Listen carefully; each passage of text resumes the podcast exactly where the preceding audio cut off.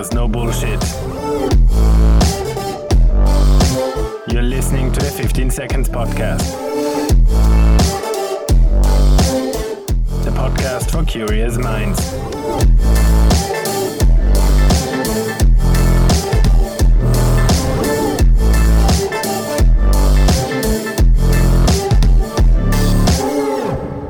Afternoon, and welcome to the 15 Seconds podcast with Umberto Caligari, Chief Digital Officer in Consulting Services at Microsoft. Um, but to me, to be honest, that's kind of the boring part of who you are, Umberto. But for those of you who've joined before, and for those of you who are new, my name is Samantha Yarwood, and I get the pleasure of hosting today's conversation with Umberto, who I first met um, at 2019 at 15 Seconds in person in Graz. And one of the things I loved most about him was his curiosity, his intelligence, but honestly, it was his honesty about who he is and what he believes. Um, that's one of the many reasons why I think that Umberto's our perfect guest for today. Um, for those of you who are new or those of you who are joining us again, you know, 15 Seconds is all about bringing together people who are curious and who kind of have that intersection of business, innovation, creativity, and who really want to share their knowledge and drive positive change to shape the future. And that's really why Umberto is here today, is because although he might be recognized for his thought leadership in digital innovation and technology, I think it's really his courage to challenge the status quo and to call out the things that go unsaid, to explore ideas from different perspectives and different angles that's really personally captivated me. And I, I know that you're going to be in for a treat today in today's conversation. So welcome, Umberto. Thank you for having me. And definitely the position in Microsoft is definitely the, the normal part of me, I would say. And when you said that you wish that the, and the feeling is mutual, or you like me, I, I thought you would have said for your uh, complete mental insanity. But uh, yeah, I mean, that's, I think the, the way you phrased it was, was probably more sellable. But yeah. Mental insanity. I'm going to use that. Yes, that as well. Just another reason. It adds to the list. in the immortal world words of Jamiroquai, the artist. You remember? Yes. He wrote a song called "Mental Insanity," no, virtual insanity, which is even more proper for today's topic. Yeah. And so fitting as well. Like I'm on the virtual piece, you know, it's it's interesting when you think about where we are in the world right now and just how everything is literally virtual. Uh, which there's there's many and multiple sides to that, right? There's the positive piece where we can connected with people globally. There's the other side where you know I joke that I sometimes am becoming a zombie. Um, but when you think about that human connection piece, which I know we're both uber passionate about, um, but also how technology is being redefined and influencing some of the massive change that we're experiencing. And, you know, there's also a lot of conversation around AI. But what do you think and see as the role of technology, AI, and then all of that tied together? And I'm just looking at the picture in the background that you have, and it's so aesthetically pleasing that it brings to mind like, what is that role of ethics, empathy, and aesthetics in our world? So uh, that's a very interesting question and a, and a, very heard question as well. So I'll try to give it um, an unconventional yet very personal and felt, heartfelt uh, take. So I think we are, and we all know we are in a moment of deep change. We keep on hearing this, and perhaps we don't even think it's it's the truth because you know life rolls on, and and until a pandemic explodes and deeply changes the dynamics, we don't perceive the change happening below our feet. But I'm not sure when it comes to technology people realize how deep uh, this this change has been, um, and and and is even more deeper as time progresses. So, if you consider one of the founding principle of ICT, you basically say that the number, and I'm not going to be geeky about it, even if there's nothing wrong with being geeky. I would love to be geeky, but I'm not that good. You're going to have to explain what ICT is. Information communication technology. Perfect. so I guess I'm a bit of a nerdy. Anyway, uh, the, the you know basically they say that the number of, trans- of, of transistors on a microchip doubles basically every two years. So the growth of the opportunities and everything that's empowered by anything digital is more than exponential. So every two years, basically, the depth that technology in which technology like permeates our, our lives basically doubles, right? And AI, if you if you mention it, it's already basically empowering everything that that we do. Not everything, but pretty much that we do. I mean, uh, daily Netflix suggested shows. That's AI. Amazon AI, Facebook post AI, Instagram post AI, uh, Alexa AI, Siri AI. You look for a navigator, whatever AI, right? So if we that is very important because that's it. We we heard a lot about technologies, and we're we're accustomed to hear the disruptive technology terms. Now, disruptive technology is a term for has sexy as it might sound, it doesn't apply to AI because disruptive technology is a technology that changes a current model and a current business model with a solution that's more pervasive and lower cost. The mobile phone to internet. That's the same thing, but the mobile phone is more pervasive, it's faster right now. And it's it cost should cost less. Uh, not lately, given the prices of the latest iPhones, but uh, I mean th- th- that that's what disruptive technology is. When it with AI, we talk about foundational technology. So it changes the very roots of our society and and and of our not only economics but even the dynamics between like human human connections right? That's the the the, the other big revolution revolution with with another transformative uh, foundational technologies was electricity to coal right? So right now what we are experiencing is is a technology that as is going to be as pervasive as electricity and that's going to empower and change our life as much as electricity has done at the beginning of the century, the past century, right? And we absolutely need to need to understand that because if we allow for that change to happen will, without us realizing, it's like surfing a wave without realizing you're actually surfing down, and then is when you hurt yourself, right? And so we are in a moment in which we not only need to program or code for the completion of a task with a, with a lower cost with like just like uh, uh, we could do with a with a less expensive technology. For example the old cloud journey cloud transformation um, that is happening right now for which microsoft is is a, is a top player with google and amazon and whatever. But we need to shift from programming for a task towards creating and designing uh, for greater good for a greater purpose for something that's shared. And that's not just, you know, philosophy. There is good in a purpose led change. We are in a moment in which we need basically to redesign our life. And with this pandemic, I think if there's one good aspect of this pandemic is that it forced us to realize that A, the change was needed, B, the change was happening, C, the changes that we were you know kind of implementing might have might not have been the the better best ones for our planet for the future generation. So it gave us a wake up call. And right now especially with the expansion of technologies such as ai we need to reaffirm the centricity of men in existence. You know if you think about humanism and i know i talk a lot you can stop me and, and, and no, I'm going to listen to you for a little bit longer, then I'll stop you. I've got lots of questions, but you're answering them as you go. yeah. So if you think about humanism, which is the, the, the what theorizes the the men at the at the center of existence, humanism is theorized on four pillars: so logic, rationality, empathy, and ethics. Yeah. In an AI empowered society, it's enough easy to to to to imagine that logic and rationality are going to be at, at a very least empowered by AI algorithms. So our choices are going to be maybe still made by us, just like when we pick a movie or the other movie, mm-hmm. but the options are going to be presented by AI. And the options that are presented by AI are evident on Netflix, a little less evident on Instagram, and might be a little less evident on out of context and can be even more important if you think about radiologist empowered AI instrumentation.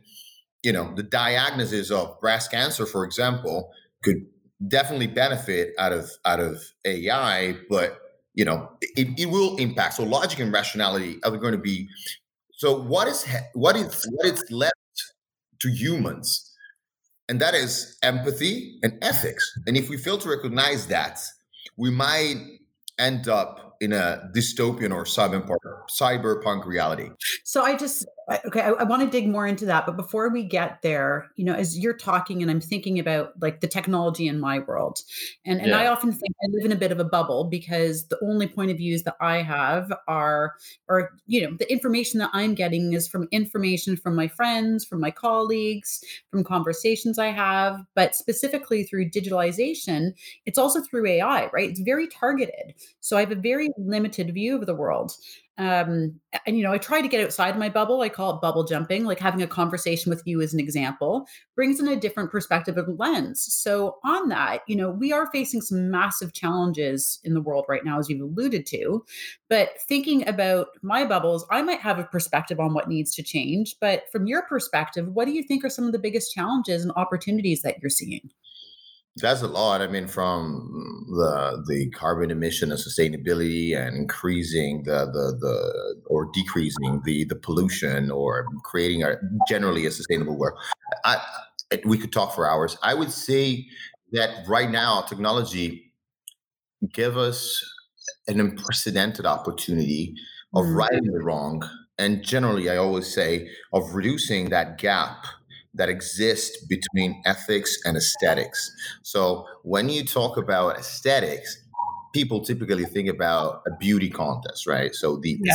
something that it's aesthetically pleasing, and even if we now consider aesthetically pleasing something that's dysfunctional at best, but that's that's another that's another topic in the ancient in the classical world ancient greeks when they talk about aesthetics they talk about kalos kai agathos which means the good in the beautiful right? So the two concepts came together.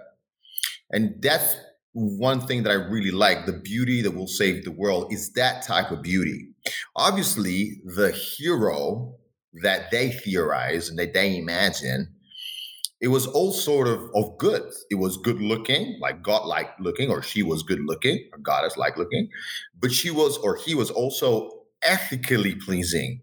It was also very aware of himself and the surrounding. His his mind was beautiful, and I think that through technology we could make a step towards recomposing the fracture between ethic and aesthetics and creating a better a better world if you think about if you think about all the unconscious bias that we all have right uh, yeah. on everything race religion aesthetics like looks but even on the completely even on the positive elements too like i as an example is i tend to view the world in a very positive with a very positive lens, but that's a bias as well. Oh yeah, yeah. I mean, I, I, I tend, one of my friends eh, always tells me you you you tend to think that people are better than what what they actually are, but nevertheless, even you know, it's very tough to recognize our own mistakes or our own biases. And if you think about the the world uh, and the economics, all this, gender gap generally let's let's put something easy that this should be easy to recognize. It's somehow it's not. So what if we use ai to improve all the hr processing in the world to improve the the systemic biases that prevents gender race ethnicity religion from getting you know different equal equal uh, possibilities. So that is the big theme of recomposing the gap between ethic and aesthetics or what i call sustainability because sustainability sometimes is narrowed down to the you know the the uh, the impact on the on the on the climate change and this type of stuff which is absolutely fundamental but it's not just that You, let's consider what we're working right now. Right now, me and you, for me in Italy is like 6:30, so it's p.m. So it's already um, evening, but my day is far from being over, right? And when you work countless hours in front of a screen, empathy and ethics should play a role in that too. I mean, mm-hmm. companies uh, adopting AI, right now we are both facing a camera and adopting AI, we could see, and that algorithm that would should be programmed to see if I am stressed, if I am tired, if you're stressed, if you're tired, if you need a break, this type of stuff, if you've been working too much, if you had one too many calls, and if those calls were actually worth taking. So that's the all sustainability. That's the all new humanism that we need to empower. I love that concept and principle. And, um, you know, one of the things that I've been thinking about is we're living in a time where technology and connection is so accessible, yet at the same time, it's one of the most difficult things that we're facing. And almost you know there's conversations around the fact that we're you know at a point of no return or you know a point of reinvention. Um, and and within that and you touched on this it's an opportunity for us to really look at what does it mean for us to be man or mankind? Um, what's your point of view on that? Mm. do you read sci-fi novels? Sometimes so, do you think androids dream of electric sheep? Oh, yeah. Not yet, maybe one day. that that's a that's a that's the original uh, title of that of the novel from Philip K. Dick that inspired the Blade Runner uh, type of myth. I would say, right? And if you think about the future that Philip K. Dick presented to us, it was an obscure, very close to us future in which it was always rainy to fight the predominant pollution, and it was the sun was never, never, never shining. Um, in which the um, exasperated technological evolution and revolution pushed existence to a post-human horizon, if you want, right? So man, humans and android live together in the same society. But now it was post-humanistic, not only post-human, because at the center of existence, it should have been androids, because the androids were more good-looking, more intelligent, more educated, more brave than than men. So the author makes you think, hey, yes, it's actually it's actually unfair that these anti-heroes that rebel uh, trying to live a little bit longer because their creator created them to die you know in a very fast because the uh, what how was it? The stars the bright the, the the burns twice as bright burns twice as fast i think. Um you know it was a way to justify human at the center. And we kept asking ourselves while reading that book the same question why should we be at the center? Now that logic intelligence everything belongs to androids and the uh, the answer the subtle answer of the uh, the uh, of the author was it's empathy right? So he developed the voight-kampff test. Uh, in, through that test, test rick deckard the, the, the, the main character was able to understand if an android was able to feel empathy for another subject. And so there was like the upgrade of the cartesian i think therefore i am becoming I feel, therefore I am. And so, again, the concept of empathy and ethic at the center. Obviously, in the book, then the, the protagonist finds out that the androids can actually feel empathy. And so we we assist to a complete slip of our role in the existence as marginal and not central anymore. And that I think is one of the biggest irrational fears that people have when it comes to AI. But you pose a really interesting question in there around should men be at the center? So, should mankind be at the center? Well, mankind is at the center only for what mankind is concerned. Uh, the ants don't th- don't feel that man is at the center. We believe that we are at the center.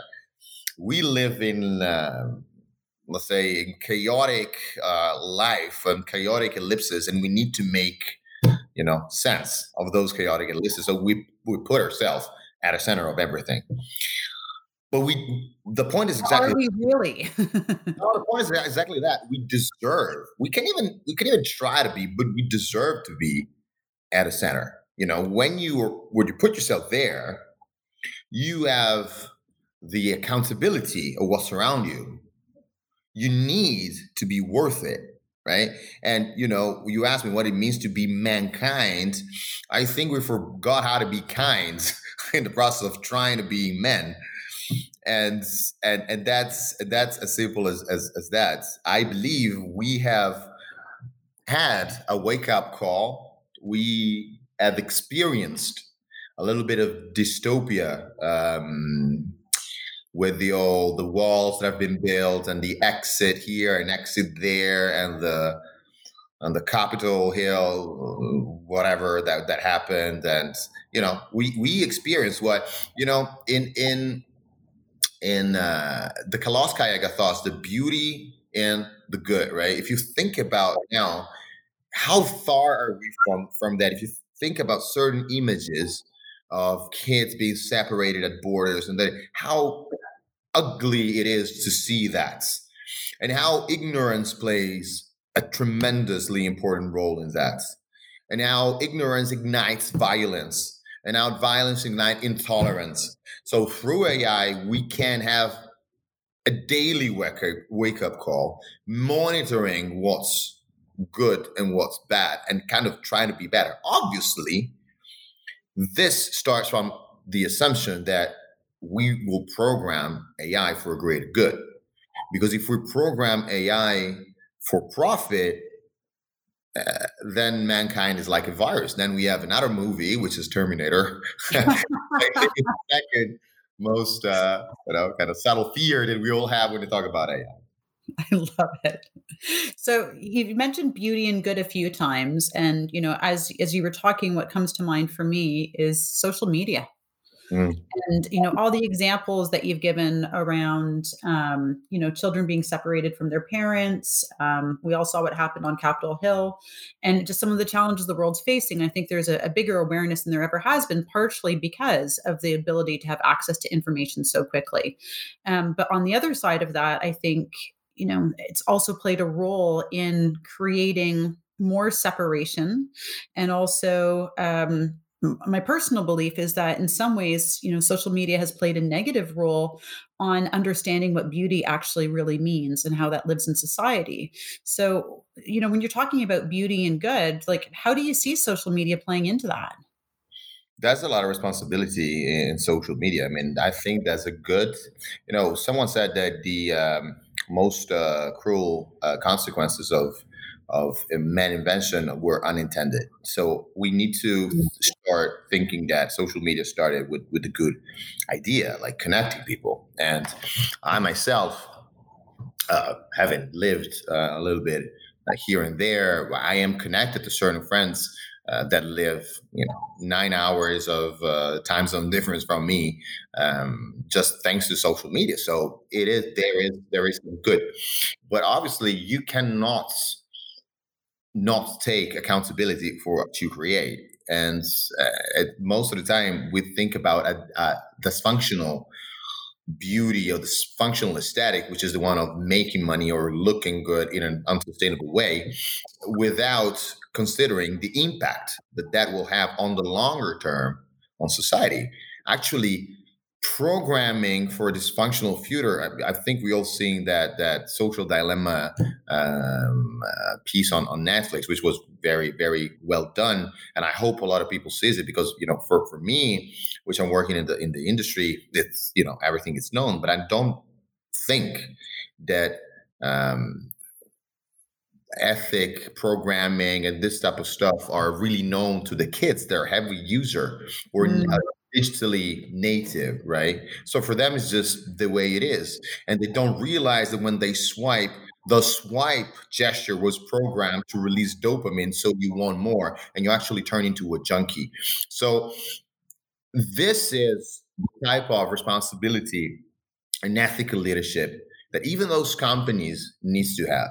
And then we we talk about you know Terminator and we talk about androids and it all seems in AI and all seems very very far. But if you consider a data like few data like the the impact of the unsustainable and unrealistic and even dysfunctional standards of beauty that social media brings up and the impact it have a young generation you see that you know pre-teenage suicide have have soar 150% in the last 10 years.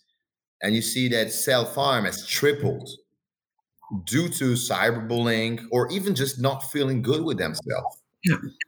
Dysmorphia. People ask, I was reading reports of people asking of being kind of receiving um, plastic surgery to look like Instagram or Snapchat or the other social media's filters. Right? That's that's how deep the impact is, and that's how you know aware we should all be. I was just going to say, like, you're constantly thinking about reimagining the possible, and I know you've done some work on how do you use social media to change perceptions around like your own image, understanding that. Um, but when you're thinking about the redesign of that next level of humanism and i think you and i think the same way is that um, there's still possibility to change the world so when you think about all these challenges that we're facing, what is it that you think that we could be doing differently? Um, and how are you bringing that into your work? Awareness. Awareness starts it all. Passion, honesty, uh, truth. Uh, I don't think that's a magic wand, but I don't think it's rocket science either. I mean, we, we need to start uh, with compassion, at compassionate ethics, and that empathy. And you know, I don't know if I'm any good in doing what I do, but I I, I certainly hear. Uh, certain feedbacks that I receive once are not very good. Some are not very good. Some are good, and some are all along the line of you're a people person. You really care, and and I don't think you can fake it. I mean, you in order to care. So in order to ignite some change, changes, mm-hmm. you need to care. And in order to care, you just need to care. You, you cannot fake it, right? So as long as you have passion, and I think you know a well-lived life is um, is lived in for something, working for something you care, not just working to pay the rent or, or whatever. So that's it. I believe we certainly can, uh, but I believe it all starts with uh, with awareness and and acceptance that what we know might not be true might be true today might not be true tomorrow and accept that to grow there's a level of um, it doesn't feel comfortable. You need to accept that growth is an uncomfortable uh, process. I mean imagine uh, you are a great violinist or something like that and you were you're mastering the technique or something like that. Okay, and you're great. And now you want to start playing the drums. For how great as a violinist you are, the drums are not going to be the same. So you have to accept that to play the drums, you'll have to look and feel like a fool and push through and push through and push through and enjoying the small steps. And I know it's exhausting sometimes, but that's everything that that that all of us can do and hope for the better. So you use the example there of a violinist. Um, what about yourself? What kind of hurdles have you faced and how have you overcome them? the hurdles that I've faced, I think, uh, I don't know if I overcome them. Uh, they're all related to, to my personality, I guess. Uh, no, I don't know. Uh, I don't know. My I always try to be true to myself, and and integrity is everything to me. So mm-hmm. um, I always try to do what's right. I struggle to, to be honest, to to fit in a very political context, and that's why I'm very you know happy right now because I believe you know I joined Microsoft again for a greater purpose. I believe Microsoft was able to reinvent itself from a very legacy dysfunctional company towards a purpose purpose led company empower people to achieve more. Sometimes i do i do uh, meetings in which i say outrageous things like, like such like i don't really care about selling azure or i don't care how much teams we sell. And it is true i i don't honestly care to sell something for the sake of selling something but I care about what that technology empowers. So all the AI for sustainability, AI for good, AI for Earth. Um, it's it's it's something that you know uh, counts to me. The hurdle, I think it's look. Richard Feynman, which is one of my heroes, told me uh, told told me told the world that he constantly knew that he was aware of not knowing enough. Right. So when you mm, don't yep. take yourself too seriously, when you don't uh, consider yourself for your job title, and when you realize that what matters in life is do something that you care, love people, and keep learning, then you, you don't have any any difficulties to over overcome hurdles. I would say. It's really good advice is be yourself, be true to who you are, and to find a way. And I, I actually like the way that you framed the work that you're doing at Microsoft right now, just around where you found your own way to bring in what's important to you into your daily work yeah. um, and to be able to have purpose. Um, and t- tell me a little bit more about that because you alluded to that at the beginning as well. That you know, how do you use technology for purpose? And that's some of the work that you're loving right now. Um, how are you bringing that into the digital space with Microsoft?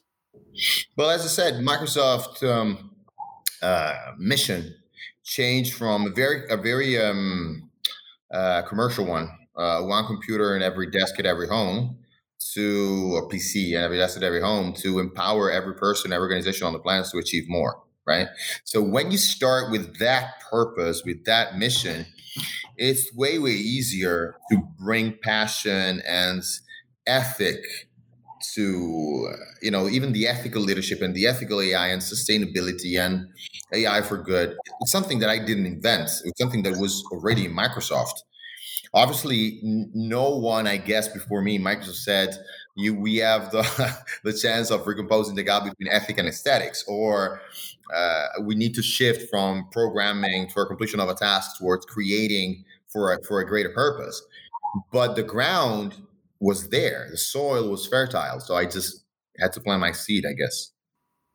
So I kind of summarize everything that you're doing as thinking about how do you redefine that position of humanism? Is that fair to say that that's kind of how you're thinking about things or wrapping it up? Or how would you summarize it? What I do in Microsoft, you mean? No, in general. What does Umberto do? Umberto tries to to bring value in people life. So I always try to keep a right perspective, right? So if you are a baker, if you are a doctor, if you are the guy who cleans the street, you have a very clear impact on society, right? You help people, you bake bread or croissant or whatever, and you keep the, the streets clean. And if the people, the man who cleans the streets stops, we have the plug in, in 15 days.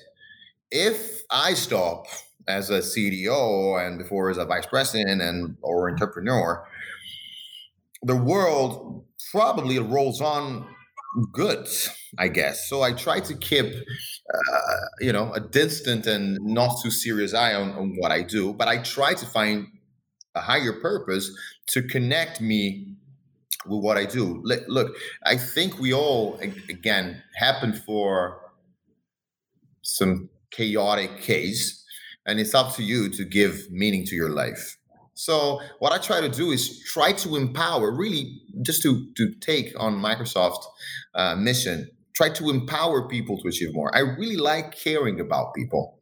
My my friends, my my people, the people next to me, uh, people who work with me, people in my team, the people in, in, in the in the street working agriculture and trying to you know kind of make it better or less polluting. This this is what I try to do, and then I I I I write songs. I guess I don't know. I'm like, really? You write songs? I did not know that about you.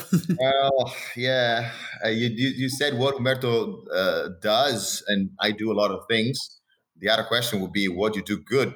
Probably nothing. or do you do well? I, I don't know. I make people laugh. I make people laugh with outrageous and unexpected lines. That's that's what I do. Okay, so give us an outrageous and unexpected line. What is one of the most outrageous things that's on your mind right now? No, you're not. I can, I can, I can tell you a lot of stuff, but no. So you just talked about the fact that you know there isn't anything that you do really well. There isn't anything that um, you do well, which I, I highly doubt that. Knowing you being quite competitive and I'd say also focused and driven and a constant and continuous learner. Um, mm-hmm. But what are you really not good at? Being political. Mm. And, uh, I'm not. I'm not good. And um, and saying what what I'm what I'm supposed to say. Even now, I mean, I I thought about what I would have said, and then I've completely gone off the rail, and then I'm saying completely different. So I'm just laughing at myself because I'm I'm at least I am keeping myself amused. But uh, very important in life. Very important. I am not good in tolerating um, uh, dishonesty as mm. well. Yeah, I'm really not good in tolerating. Um, uh, dishonesty and um, and that's it. So actually, I, there is a question that I'm sure people who are listening would want to know. Um, and I've been asked this myself before, but you mentioned that you're not good at being political. Yet some people might perceive working in a large organ like organization like Microsoft, you need to be political. So I, I know a question that I get asked is how can you be 100% yourself and not be political and work within that type of environment? Improvisation, utter insanity. I don't know. I'll just I'll just uh, try to do what's right and what I believe is right. I actually, when I have an idea, I try to disprove it un- until it cannot be disproved. I try to lead with data. I always uh, think that not necessarily people have to care about what I think, but you know, everyone is entitled to their own opinion, and my opinion is not better than anyone else's.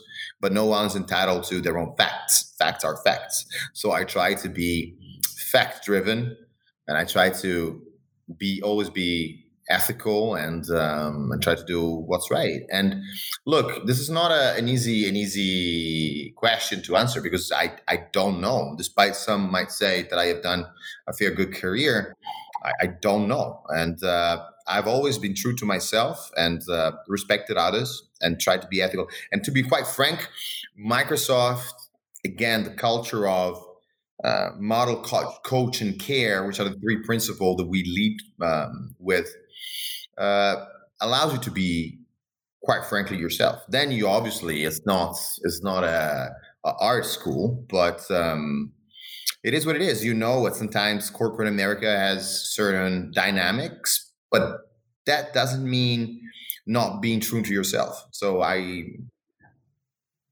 I guess the truth being true to myself means not harming anyone. So I don't know. That's why they tolerate me, and maybe I I come up with something good uh, once in a while. Probably come up with lots of things that are good once in a while. Yeah. Uh, but you did touch on something there, and I, I think that was very well said. Um, but talking about the fact that you seek other perspectives and that you almost try to disprove yourself. And mm-hmm. I look at society at large, it sometimes, and I'm saying, and this could be my own bias, but it sometimes feels like we're constantly seeking to find either similar ideas or similar patterns. And when we don't like the way something goes, or we don't like the direction it's headed in, or we have no use for it anymore, we just kind of cancel it. So let's call it the cancellation culture.